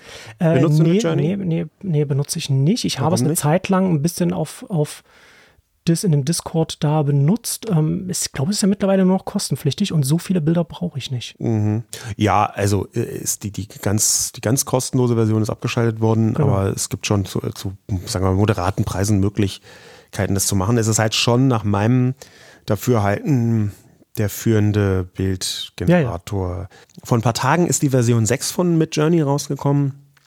die nochmal einen Qualitätssprung darstellt, in manchen Bereichen, nicht in allen interessanterweise. Also man sieht auch da immer noch, dass ähm, Text-to-Image auf einem anderen Niveau-Level stattfindet als Text-to-Text oder der Textgenerierung, ähm, wie ChatGPT. Was sehr spannend daran ist, ist nicht nur der Vergleich von Version fünf zu Version sechs, sondern auch, dass man langsam die Sollbruchstellen sieht. Was meinst du damit? Denn das Qualitätsniveau in manchen Bereichen ist bei der Version sechs von Midjourney so hoch, hm. dass der Kontrast zu den Bereichen, die die Software einfach noch nicht hinbekommt, viel, viel deutlicher wird. Kannst du da Beispiele nennen? Ganz einfach, ähm, wo bei der Version fünf sich ja sehr viele Leute darüber beschwert haben, die das professionell nutzen wollen, ist die, das Handling der Schrift. Ja? Also, ja, ja, ja. wenn du bei Version fünf in Midjourney, und das ist wirklich der führende Generator, wenn du da reinschreibst, äh, mach mir jetzt äh, mach einfach ein Bild von einem alten Mann, der sitzt vor einer Bar und die Bar heißt Einhorn. Ja? Äh, das soll auch draufstehen. Dann will man ja denken, das ist relativ leicht. Ne? Also ich meine, Computer können Buchstaben. So. Du kriegst ein Bild und es ist eine Bar und es ist ein alter Mann. Und was da drauf steht, hat noch nicht mehr entfernt mit Einhorn zu tun. In den meisten Fällen kannst du vielleicht ein E sehen. Manchmal ist da irgendwie äh. ein russischer Buchstabe dazwischen und da, ansonsten nur Quatsch. Mhm. Ja. Ähm, das ist insofern interessant, als dass mh, hier auch in der Version sechs immer noch nicht das deutlich wird, also immer noch nicht das geschafft worden ist, was man eigentlich denken würde, was einfach ist. Und dazu habe ich, das finde ich einen sehr tiefen und sehr wichtigen Erkenntnismoment. Dazu habe ich im Podcast von Trevor Noah mit Sam Altman etwas sehr, sehr Spannendes gehört von äh, Sam Altman, der gesagt hat, ja, diese Modelle, die sind so aufgebaut, dass ihnen Sachen wie Zählen, Wörter zählen oder Zeichen zählen sehr schwer fallen. Und das hängt damit direkt zusammen mit diesem, ich kann die, äh, keine Buchstaben darstellen. Ja. Das hört sich an wie ein simpler Satz, aber das zeigt diesen Paradigm-Shift von dem, was K I eigentlich ist, sehr gut. Weil Zeichen zählen, Wörter zählen, dafür wurden Computer eigentlich erfunden. Also Zeichenzählen ist das, also Zählen ist, Computer heißt ja sogar Zählen, Berechnen, to compute. Und dass eine K I ja. genau das, wofür Computer erfunden ja. wurden, nämlich Sachen zählen, gerade nicht kann, das ist eine sehr, sehr wichtige Erkenntnis der Funktionsweise von K I. Denn K I ist mit den neuronalen Netzen, die im Hintergrund wirksam sind, schon sehr, sehr stark dem Gehirn nachempfunden in vielen Bereichen, auch was Berechnungen angeht, auch was Mustererkennung und Musterabgleich angeht. Auch übrigens, was das äh, bekannte Halluzinieren oder ich mag lieber Konfabulation als Begriff angeht. Das sind alles Mechaniken, die zeigen uns, das, was da gerade passiert, ist deswegen so groß, weil die K I, die generative K I, wie wir sie heute kennen, ist eigentlich strukturell näher an einem Gehirn dran als an einem klassischen Computer. Ja, absolut. Das ist auch etwas, was ich, wo ich den Eindruck habe, dass wir sowohl so kollektiv gesellschaftlich als auch jetzt zum Beispiel auch, auch wir persönlich oder ich persönlich es immer wieder vor Augen führen muss und halten muss, dass diese Computing-Art nicht deterministisch ist und dass man das nicht einfach, dass es eine andere Art von, von, von mhm. Informationsverarbeitung ist, die in diesem Computer stattfindet. Das fällt, das ist zum Beispiel, fällt auch ganz oft auf, wenn äh, Leute sagen, ja, jetzt Jetzt ist, jetzt wird äh, ChatGPT lazy, jetzt wird, jetzt wird, jetzt wird es faul oder jetzt macht es, jetzt macht es auf einmal un, etwas anderes. Unsinn. Ne? Also es wird halt, da wird halt an dem Modell, wird halt im Hintergrund geschraubt. Ähm, und es ist ja sowieso, wenn du gibst einen Prompt ein, dann gibst du den nochmal ein, da bekommst du nicht dasselbe raus. So wie, mhm. wie wenn du jetzt in, dein, in deinen Taschenrechner dieselben Zahlen eingibst, dann kommt dasselbe Ergebnis raus. Und das ist ja hier etwas ganz anderes. Und das ist schon, ja. das ist schon auch eine Herausforderung, auch wenn du das als Unternehmen oder wenn du dann halt im Stack drüber bist und das reinnimmst, du hast halt keine Gewissheit, welche Art von, von, von Qualität dann, dann auch dann da, dann da, dann da durchgeht. Also das ist schon nochmal so etwas. Wenn man sich ja. vielleicht, vielleicht an dem Punkt interessant, wenn man sich mal tiefer beschäftigt mit der Art und Weise, wie zum Beispiel ChatGPT funktioniert. Also G P T im Hintergrund, dieses ja. Modell Generative Pre-Trained Transformer. Ähm, dann ist ja die absolute Basis, sage ich mal, eine Stochastik. Will sagen, dieses Modell, ja. dieses große Sprachmodell, so nennt man die Software, ähm, das versucht rauszufinden, mit welcher Wahrscheinlichkeit nach einem Wort X ein anderes Wort kommt. Und das daraus, das basiert eben auf gigantischen Mengen von Lerndaten. Und dann sagen wir, okay, nach diesem Wort, damit der Text als sinnvoll empfunden werden kann, das ist das Ziel, ähm, nach dem Wort kochen kommt mit sieben Komma drei Prozent Wahrscheinlichkeit Kartoffeln, mit fünf Komma zwei Prozent Wahrscheinlichkeit Wasser und mit eins Komma vier Prozent Wahrscheinlichkeit irgendwie Wut. Ja, keine, also irgendwie, das ist jetzt nur ein Beispiel. Und das Interessante ist, und das deutet eben auf die unterschiedliche Funktionsweise hin, dass es einen Wert gibt, den man versucht zu greifen im Sinne von Wahrscheinlichkeit. Der wird in dieser technologischen Sphäre der K I äh, Temperature genannt, also Temperatur. Und die Temperatur ja. beschreibt, wie groß die Chance ist, das jeweils wahrscheinlichste, zweitwahrscheinlichste, drittwahrscheinlichste oder völlig neunundzwanzigst wahrscheinlichste Wort zu nehmen in dem Aufbau von Texten. Und das bedeutet wiederum, wenn du die richtige Temperatureinstellung hast, dann steigt zwar die Wahrscheinlichkeit, dass der Text lebendiger wird, weil nicht so häufig, das ist ja nicht mehr so phrasenhaft, nicht so häufige Worte kommen damit daran rein. Aber es steigt gleichzeitig die Wahrscheinlichkeit, dass da Quatsch rauskommt, beziehungsweise Sachen, die eigentlich nicht beabsichtigt sind, im weiteren Sinn, also Halluzinationen. Und dieser Frage von Temperature, die ist eine, die deswegen so interessant ist, weil wir noch gar nicht genau rausgefunden haben, was wir daraus lernen können für den Aufbau von unserer eigenen Intelligenz.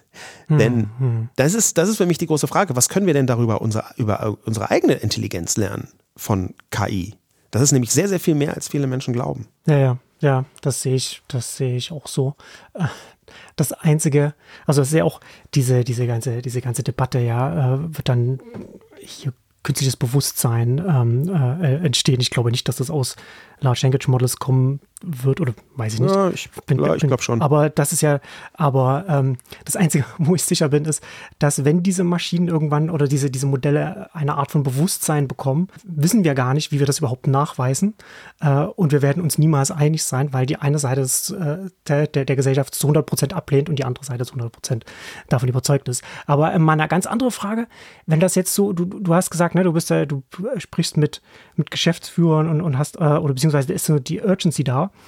Ähm, wo siehst du denn, wo siehst du denn Europa bei dem Thema?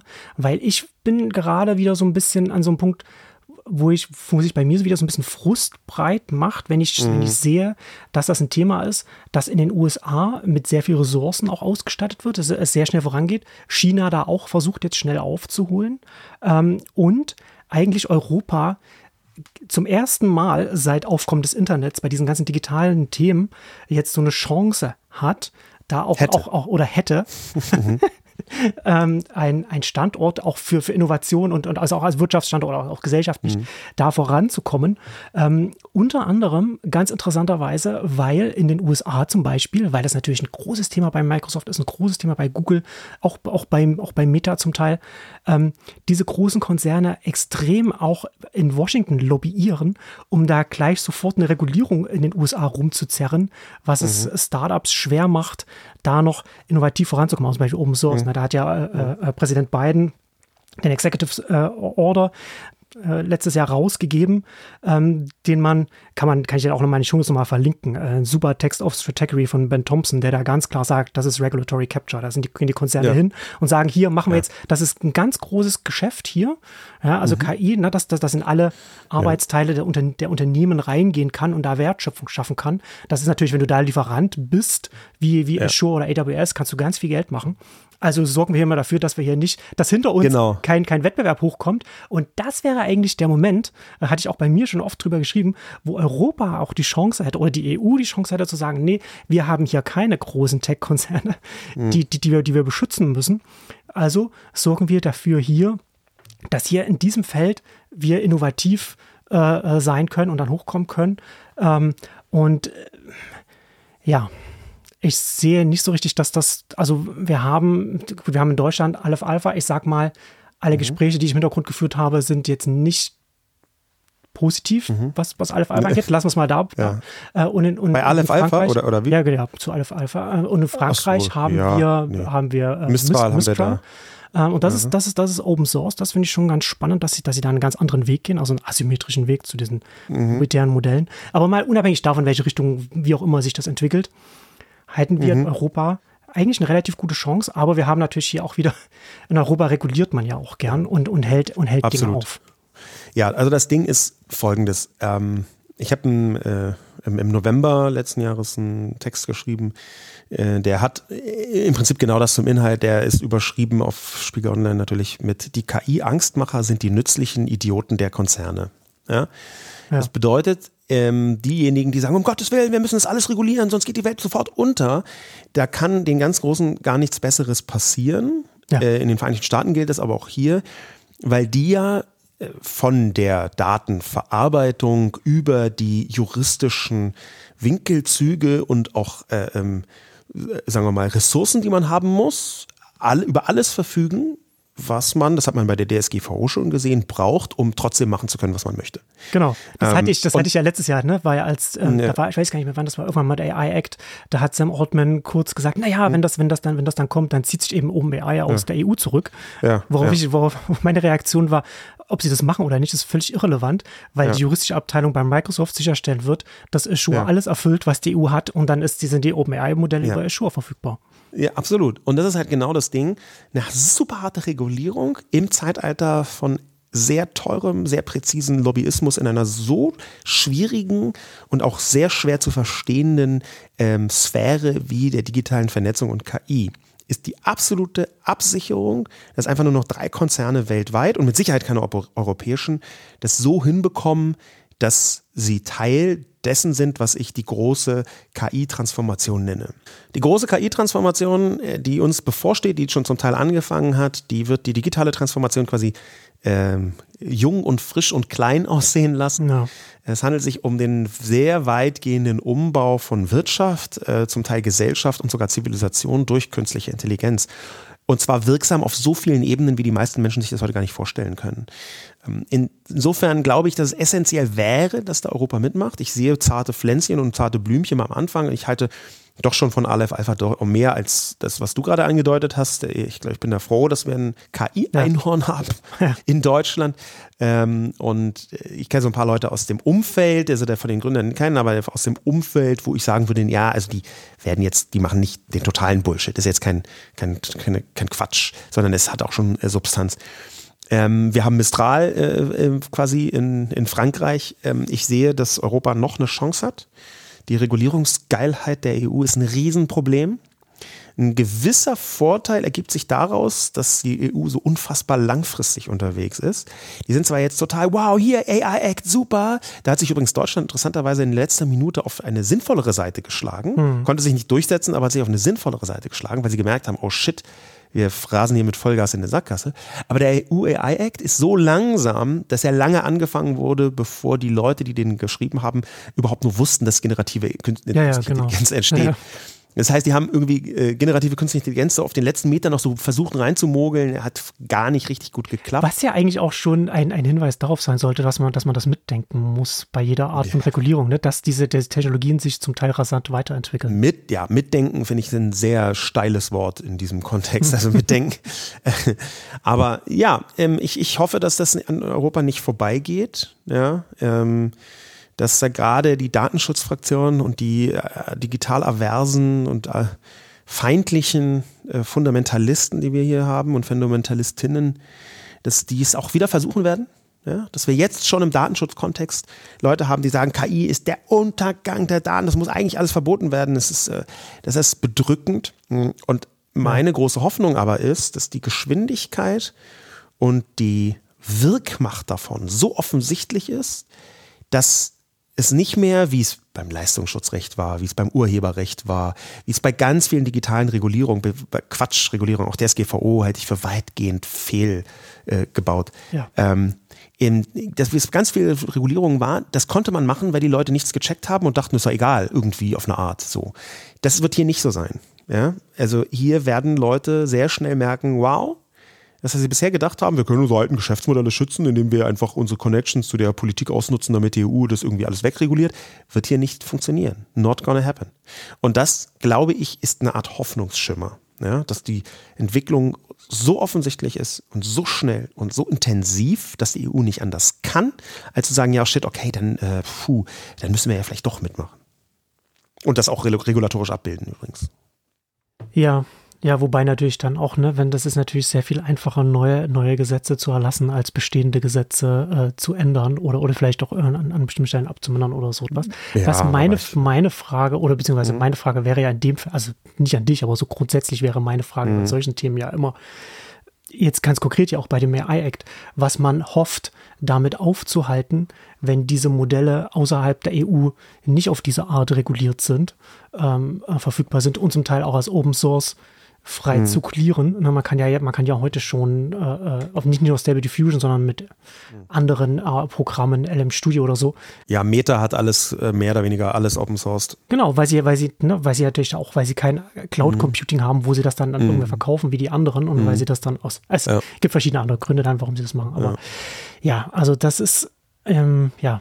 Ich, ich, bin mal, ich bin mal gespannt. Ich habe da noch meine Hoffnung noch nicht ja. aufgegeben, weil es, weil, es, weil es ein Paradigmenwechsel mhm. ist. Aber ja. ähm, Europa ist schon sehr, wie du sagst, regulierungsfähig. Europa hätte viele Chancen, muss man ja. dazu sagen. Die wirtschaftliche Substanz ist hier immer noch sehr, sehr hoch. Ähm, gleichzeitig haben wir schon noch gar nicht so schlechte Forschung, Grundlagenforschung, vor allem in Deutschland, was K I angeht. Und zwar auch ja, schon ja, sehr, re- relativ ja. lange. Ähm, wir haben eine ganze Reihe von Industrien, wo K I als transformatorische Kraft nicht übermorgen, aber in zwei Wochen unfassbar verändern wird. Also jetzt bildlich gesprochen, im hm. tragenden Sinn gesprochen, hm. meine ich. Was meine ich damit? Ähm, was selbstfahrende Autos angeht zum Beispiel, da sind die deutschen Automobilkonzerne gar nicht so schlecht. Ist einfach so.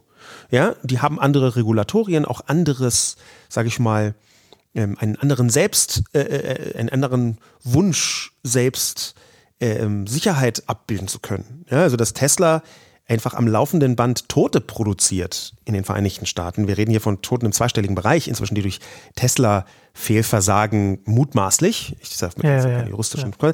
äh, zu Tode gekommen sein könnten. Das wird kein deutscher Konzern sich überhaupt auch nur ansatzweise leisten können und wollen. Das heißt aber auch gleichzeitig, dass sie halt weit davon entfernt sind, äh, ähm, sagen zu können, ey, das können wir doch auch alles schon, ja? Obwohl sie es vielleicht technologisch könnten. In dem Bereich sehe ich das, was Maschinenbau angeht, was Chemie angeht, was ähm, die Pharmabranche angeht, zu einem Teil zumindest. Ähm, das sind alles Sachen, die in Deutschland wichtig und groß sind und wo K I eine sehr wichtige Rolle spielen kann und wo die Konzerne durchaus eine gewisse Zeit noch haben, um diesen, diese K I-Transformation zu managen und zwar erfolgreich zu managen. Das macht mich ein bisschen zuversichtlich. Ja, wobei wir da ja auch immer noch das Problem der Ressourcen äh, entsprechend haben, also, also was schon allein was Computing angeht, wenn, wenn du ja. wenn du bei großen Modellen, ne, das Training, was da reinlaufen muss, ne, also da äh, OpenAI mit Microsoft da dreizehn Milliarden und jetzt sind wir hier in Deutschland und freuen uns, dass ein K I-Startup fünfhundert Millionen bekommen hat und das ist für für für mhm. für deutsche oder oder europäische Verhältnisse ist das viel. Aber das ja. ist halt im, im Vergleich, sind, sind, das, sind, das, sind das Größenordnungen. Mache ich mir nicht so große Sorgen. Da gilt das Gesetz von Commodity, äh, was, was ja. äh, natürlich in allen digitalen Bereichen bisher der Fall war. Ja, der ChatGPT-Computer hat zwanzig zwanzig fünfhundert Millionen Dollar gekostet. Und der Hauptgrund, warum das keine, keine Stiftung, kein Non-Profit äh, ist, OpenAI, ja. sondern ein eigenes Startup, ist, weil sie gemerkt haben, sie sind mit so schmalen Spenden wie die hundertfünfzig Millionen, die sie eingetrieben haben, einfach überhaupt nicht zurechtgekommen. Es war viel, viel, viel, viel, viel, viel teurer als gedacht. Aber die Preise sinken teilweise drastisch. Die Plattformen haben eine Konkurrenz. Es gibt Open Source. Computing Power ist extrem relevant, in manchen Bereichen aber nicht mehr so relevant. Daten sind extrem relevant. In manchen Bereichen kannst du Daten inzwischen synthetisieren. Also es gibt eine ganze Reihe von Anzeichen dafür, dass man jetzt nicht zwei Komma acht Milliarden Dollar braucht, um K I in vier, fünf Jahren auf einem Level zu benutzen, dass es transformativ wirksam ist.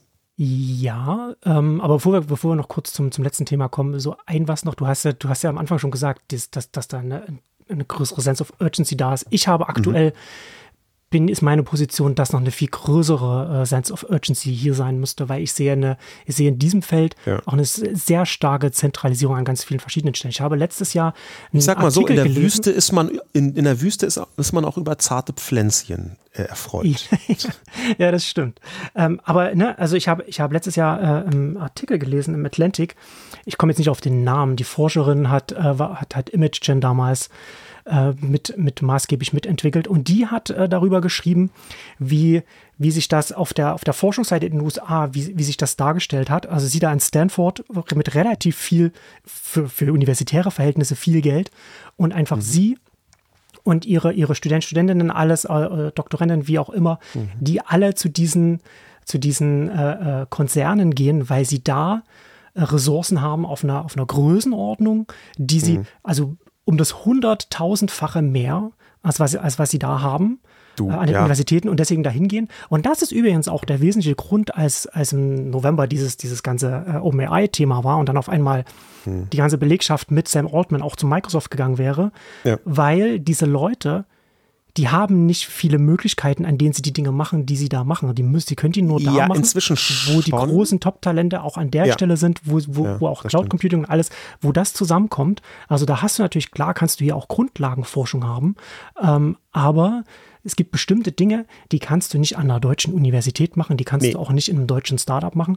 Und das ist der Punkt, wo du auch als E U oder als Deutschland dir Gedanken machen musst, was kannst du dem auch strukt- oder was musst mhm. du dem strukturell entgegenstellen, damit nicht auch die Top-Talente hier dann einfach dahin gehen, wo sie einfach ihre Arbeit umsetzen können, ja. mit, mit, mit der, einfach, einfach mit den Ressourcen, mit der Grundlage, mit den Grundlagen, die sie brauchen.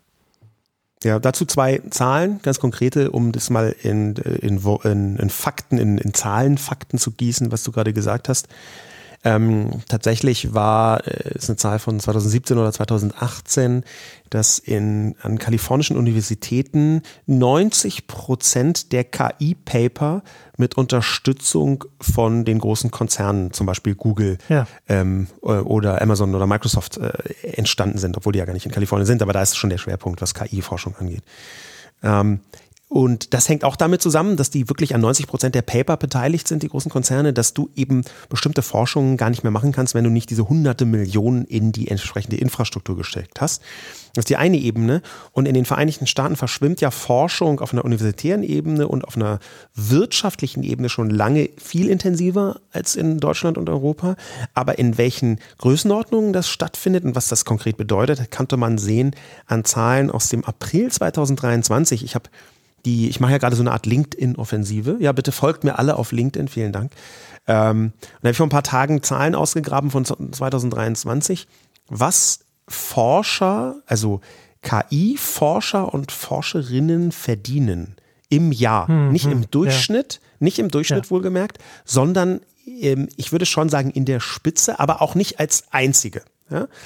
Und es ist tatsächlich so, dass bei OpenAI die Summe, die ein K I-Forscher verdient als Angestellte, nicht leitender Angestellter, ist achthundertfünfundsechzigtausend Dollar im Jahr. Also achthundertfünfundsechzigtausend Dollar im Jahr als angestellter, nicht leitend angestellter K I-Forscher. Bei Anthropic ist es achthundertfünfundfünfzigtausend. Mhm. Ja, bei Tesla ist es siebenhundertachtzigtausend. Bei Amazon ist es siebenhundertneunzehntausend. Das sind die Größenordnungen, in denen da im Moment gezahlt wird. Und das hängt natürlich damit zusammen, dass wenn du ein Gerät hast, an dem du arbeitest, was fünfhundert Millionen Dollar kostet, dann ist ja vollkommen klar, dass diese Kostenstrukturen auch auf die abfärbt, die das Know-how haben, das richtig zu bedienen. Ja, ja. Und du hast natürlich aus der, aus der Wertschöpfung, aus den beiden Top-Talent und, und, diese, und diese Infrastruktur, ähm, dass die, die Wertschöpfung ja. hat natürlich auch noch die entsprechenden Skaleneffekte. Ne? Also das, ja. das kommt ja dann auch noch mit, die digitalen Skaleneffekte, die dazukommen. Ja. Das ist übrigens der perfekte Moment, Der perfekte ja, okay. Moment des Übergangs auf das letzte Thema. Ja, das stimmt. Ich wollte nur noch kurz Denn, noch sagen, apropos Weibschiff, ja. auch ich bin seit einem Jahr sehr aktiv auf LinkedIn, auch mit einer, auch mit einer Hassliebe. Man kann man, kann man mir, kann man mir auch da folgen. Genau, das letzte Thema, China, chinesische Marktplätze. Auch ähm, mhm. wirklich ein Thema, das dieses Jahr nochmal ganz stark an Fahrt aufgenommen hat. Äh, Pinduoduo hat Temu letztes Letztes, mhm. also vorletztes Jahr, Ende zweitausendzweiundzwanzig in den U S A rausgebracht und dann Anfang dreiundzwanzig in vielen anderen Ländern, unter anderem auch hier, E U, Deutschland. Und äh, jetzt die in den App-Charts, äh, zumindest auf, auf Apple, auf Android wird es ähnlich aussehen, in vielen Ländern äh, das Jahr über auf Platz eins gewesen bei den Downloads. Äh, Temu, das, mhm. der, der Billigmarktplatz aus China, ja. also E U, U S A, mhm. ähm, Südostasien, in vielen Ländern. Und da sind sie nicht die einzigen. Shein auch seit einem Thema, schon länger ein Thema als Markt, Markt U S, äh, äh, chinesischer Marktplatz. Shein eher ähm, aus dem, aus dem Fashion-Bereich kommend. Ähm, ich habe hier gerade nochmal noch mal, äh, eine Grafik aufgemacht von Jochen Krisch auf Exciting Commerce. Mhm. Da hat er diese, hat er das nochmal, hat er den, den G M V, also den Markt, das Marktplatzumsatz von Shein im Verhältnis zu den direkten Konkurrenten hier gesetzt. Da haben mhm. sie Ähm, Zalando haben sie schon äh, irgendwann zwanzig zwanzig überholt. Mhm. Sie haben mittlerweile H und M überholt im Umsatz ähm, mhm. und also in, sozusagen in dem, wie sie, wie sie auf dem Markt stattfinden als, als, als, als Marktplatz oder als, als Anbieter. Und sie sind kurz davor, die, die, das, das Mutterunternehmen von Zara zu überholen. Also werden sie mhm. wahrscheinlich zweiundzwanzig ja. überholt haben. Also vor Zara, vor H und M, vor Zalando. Äh, das ist, das ist da schon eine sehr interessante und eine sehr beunruhigende Entwicklung, wie ich finde. Also wir, wir ja. kaufen ja schon viele Geräte made in China und jetzt kommt auch die Distribution zunehmend hm. aus China.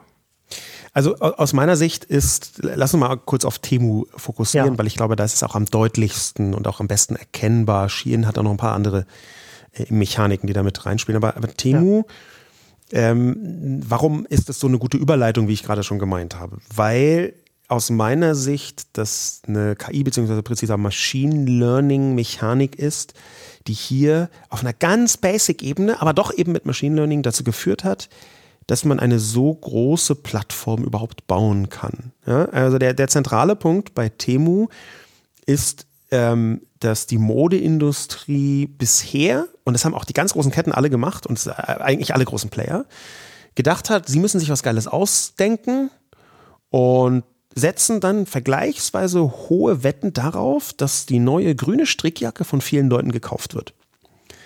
Und dann produzieren sie erstmal irgendwie dreiundfünfzigtausend grüne Strickjacken und verteilen die nach ganz Europa im Falle von H und M und dann hoffen sie, dass es, ge- also dann machen sie Marketing und bla bla bla. Das ist ja aber eine Wette, die mit Raten zu tun hat und nicht mit Messen. Ja. Und Temu hat das mit Hilfe von Machine Learning K I umgedreht und hat gesagt, okay, wir verknüpfen direkt das Publikum, also die KonsumentInnen, mit den chinesischen Fabriken, die den ganzen Shit machen. Wir machen das vom Anreizprinzip, dass diese Fabrik halt zwölf Stück macht, ja, mal im übertragenen Sinn. Ich kann, wir kann schauen. Ich, kann ich kurz, äh, du, du redest von Shein jetzt, nicht von Temu. Aber das, das, das, ist, was Shein, das ist, was Shein macht, genau. Nee, das macht auch Temu genauso. Also die Temu wird das sicherlich auch machen, aber Shein macht das schon, schon sehr viel, schon, schon länger. Länger, also äh, ich habe es bei... Ich, Ich kenne das von Temu eigentlich, aber also wir werden, sie machen das, werden das, machen das natürlich beide, aber Shein macht das schon seit macht macht das seit ein paar Jahren, dass sie, dass sie in sehr kleinen Chargen produzieren lassen von ihren kleinen Produzenten ähm, und und damit so dieses super fast Fashion reinkommen, weil sie, sie schnell diese Feedback Loop reinbekommen. Also der der der Punkt ist nicht die kleine Charge, das was ich bei Temu interessant finde, hm. sondern der der Punkt ist schon, dass sie dass bei Temu die Daten, die aus den Verkäufen von den kleinen Chargen entstehen, benutzt werden, um modische Trends sehr viel früher wahrzunehmen als alle anderen. Das ist für mich der, der, der zentrale Punkt. Also nicht nur die Plattformverknüpfung, das ist ja quasi zweiseitige äh, Märkte, könnte man sagen, aber das ist ein klassisches Plattformprinzip, das ist nicht mega neu, ja. aber sehr interessant, dass man direkt aus der Fabrik an die Leute verkauft und eben dazwischen sitzt und ohne jetzt große Zwischenhändler und bla bla bla, aber Ähm, der, der interessante Punkt ist, dass du da irgendwie fünfzigtausend Sachen reinstellst und davon immer nur kleine Serien hast und die anhand ihrer sehr guten digitalen Echtzeitauswertung sofort sehen, okay, das könnte ein großer Hit werden. Das heißt, die müssen viel weniger raten.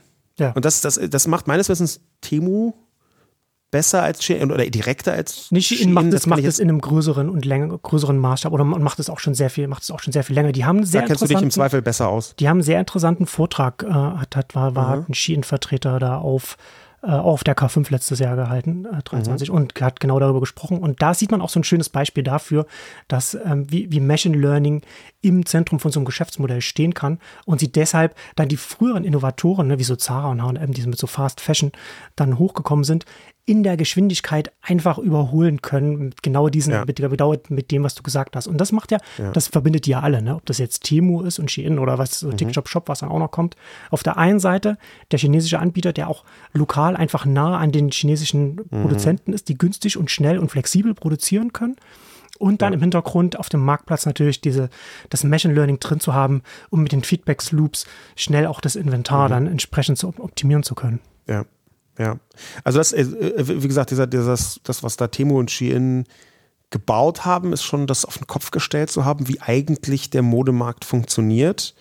Ähm, und ergänzt natürlich um diese zweite Säule von Social Commerce, ne, wo ich irgendwie hm. schon ähm, quasi mit dem ersten großen, ähm, ist ja damals über Instagram in der westlichen Welt passiert, dem ersten großen Instagram-Commerce-Welle, ja, deren Höhepunkt wahrscheinlich denn ähm, der, die Lipgloss-Firma war von, von, von äh, Kylie Jenner. Ähm, De, mit dieser ersten großen Welle, die so hat so zweitausenddreizehn angefangen, würde ich sagen, als man sehen konnte, okay, Social Commerce is a thing.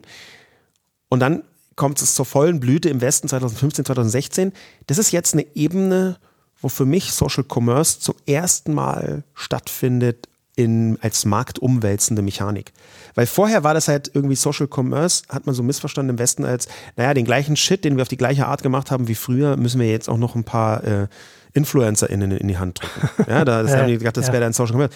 Oder wir müssen einfach äh, white labeln und dann Bibi draufschreiben oder was auch immer die Leute getan haben und gedacht haben, das sei schon Social Commerce. Aber das jetzt so auszuformulieren in dieser Radikalität, dass es unter chinesischen Influencern einfach Standard ist, das nicht nur white zu labeln, sondern eigene Produkte, Produktsphären, Produktgattungen zu haben.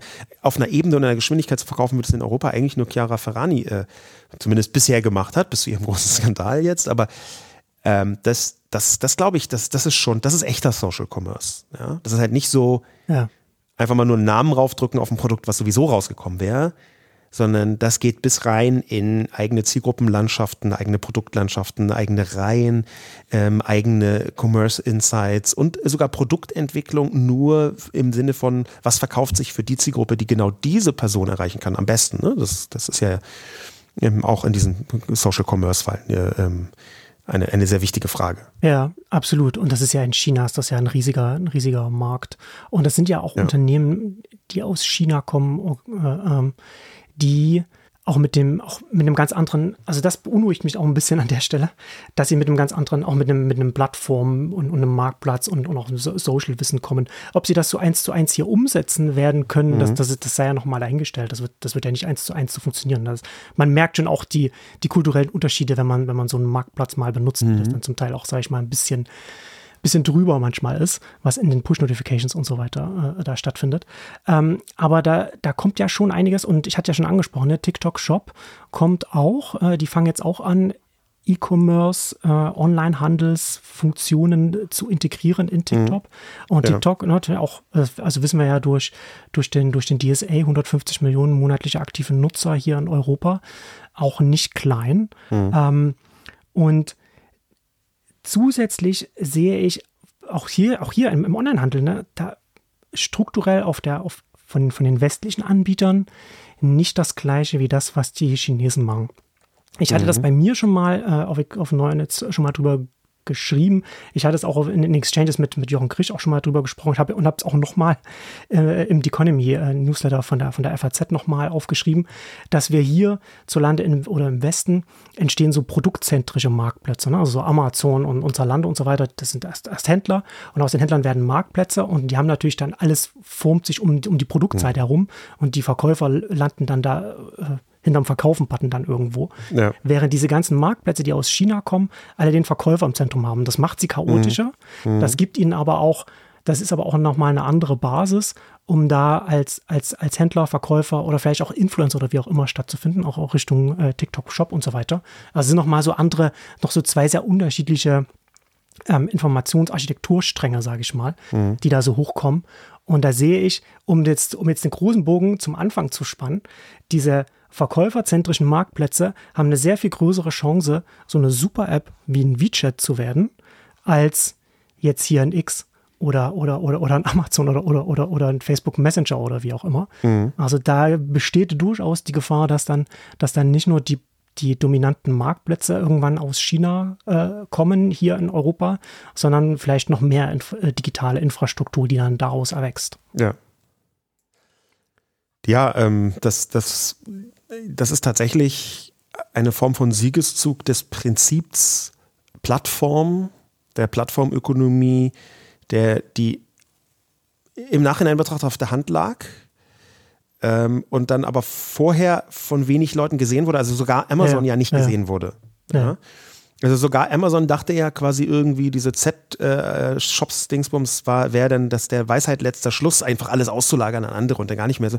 Oder irgendwelche Fulfillment-Gesamtpakete, wo man dann aber auch vierzig, fünfzig, sechzig Prozent des Umsatzes für sich vereinnahmen, was jetzt auch Leute versucht haben irgendwie zu. Aber das tatsächlich einfach cut out the middleman, quasi das älteste Prinzip der Digitalisierung, auch mit einer Plattform immer noch ein Potenzial ergeben kann. Und zwar ausdrücklich durch Machine Learning-Prinzipien. Ja? Mhm. Ähm, auch durch eine, sage ich mal, Aufmerksamkeitsstruktur, die inzwischen anders ist. Ne? Denn Temu braucht unfassbar viele Signale, um sinnvolle äh, Informationen rauszubekommen.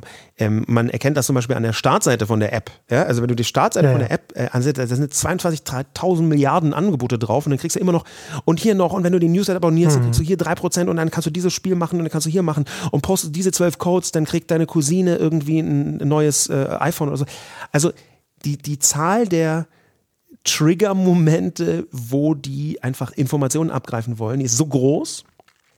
Und die Preise sind so klein, dass du die auch bekommen. Ja, weil die Leute denken, ach, für, ja. eins, für ein Euro dreiundfünfzig kaufe ich mal diese hundert Socken oder so. Ähm, ja, da, dadurch, ja, ja. dadurch genau. ergibt sich so, ein, so eine Datenturbine, die anders ja. gar nicht, gar nicht in Gang setzbar gewesen wäre. Und genau. durch diese Datenturbine ist das Prinzip Plattform dann sogar so wirkmächtig, dass du cut out the middleman in einem Bereich haben kannst, wo man das nie gedacht hätte. Ja? Wo man es wirklich nie gedacht hätte. Das hat Amazon in ein paar Bereichen funkt, äh, versucht übrigens, interessanterweise. Und was sie aber geschafft haben, ist quasi das Prinzip Plattform in die dingliche Welt auszudehnen. Ähm, Amazon ist ja inzwischen äh, der größte Batteriehersteller der Vereinigten Staaten und einer der größten Windelhersteller mit ihrem Basic-Getöse, einfach weil sie die größte Produktsuchmaschine haben und dann zufälligweise der, deren Ergebnisse immer ganz oben kommen. Wobei das ja das Gegenteil von Plattform ist, genau. Vertikalisierung, ne? Dass sie Absolut. Das reinholen. Aber das ist ja total verräterisch, dass sie ihr Wachstumspotenzial in Ausnutzen der Marktmacht, ganz uraltes ja. Prinzip, ja. und in äh, nicht cut out the middleman, sondern be the production äh, sehen. Ja. Ja, das ja. ist ja eigentlich gegen das eigene, das meine ich genau, gegen dieses Plattformprinzip. Amazon ist ab einem bestimmten Punkt gewachsen, weil sie dachten, das Plattformprinzip sei ausgereizt, Komma, war es gar nicht. Siehe Temu. Ja, ja, absolut. Ja, Mensch, das ist ja, das ist ja, das sind, das ist ja dann die letzten zwei Themen. Das war ja dann, das war ja dann doch negativer, als ich, als ich gedacht habe, wie wir dann darüber gesprochen haben oder, oder mahnender. Ich finde es total interessant. Also es ist ja eine Herausforderung. Ich finde es gerade, ja, also ich finde gerade, also dreiundzwanzig oder jetzt die, was in den letzten, in den letzten Monaten passiert ist, ich finde es als jetzt für Leute wie uns, als Beobachter, mhm. äh, Analysten, Leute, die sich damit mhm. äh, intellektuell auseinandersetzen, versuchen zu verstehen, was, was da passiert, ist, ist gerade eine sehr, sehr, sehr, sehr spannende, aufregende Zeit. Auf jeden Fall. Ja. Weil an ganz vielen Stellen ganz viele Dinge jetzt aufgebrochen sind oder gerade aufbrechen, die vorher als gesetzt mhm. wahrgenommen ja. wurden oder, oder, oder vielleicht auch also missverständlich auf jeden Fall wahrgenommen mhm. wurden. Ähm, also ist, und das ist ähm, gerade, gerade eine äh, sehr, sehr interessante es, Zeit. Ja. Und da konnten wir leider jetzt nur, wir haben schon überzogen, aber wir haben trotzdem ja. nur ganz vieles nur anreißen können. Absolut. Jetzt. Ich würde gerne, wenn wir auf der Zielgeraden des Podcasts angekommen sind, ja. noch ein positives Endgefühl erzeugen wollen beim Publikum. Weil sehr ich gerne. glaube, was du sagst, interessante Zeit und das ist passend dazu ja auch ein chinesischer Flug, mögest du, Stimmt. Fluch, ja. äh, mögest du in interessanten Zeiten leben. Ja. Trotzdem glaube ich, dass wir in sehr, sehr vielen Bereichen in Europa, auch in Deutschland, jetzt Chancen im Digitalen haben, die wir vorher nicht hatten. Ich hätte nie, also never ever würde das nächste, übernächste oder drittübernächste Google aus Deutschland kommen. Not gonna happen. Dass eines der nächsten großen K I-Wunder, in Anführungszeichen, in irgendeiner Industrie, jetzt egal welcher, Automotive, äh, Chemie, ja. Maschinenbau, meinetwegen auch B zwei C, irgendwas, keine Ahnung, weiß ich nicht, S A P, ähm, dass das passiert, das halte ich nicht für ausgeschlossen. Jedenfalls nicht für so ausgeschlossen, dass die nächste K I, äh, dass die nächste Plattform aus Deutschland kommt. Das, das wird so, glaube ich, nicht passieren. Das ist doch ein schönes Schlusswort. Ich danke dir für das Gespräch, Sascha. Vielen Dank, Marcel. Und danke nochmal für deine Arbeit insgesamt. Danke.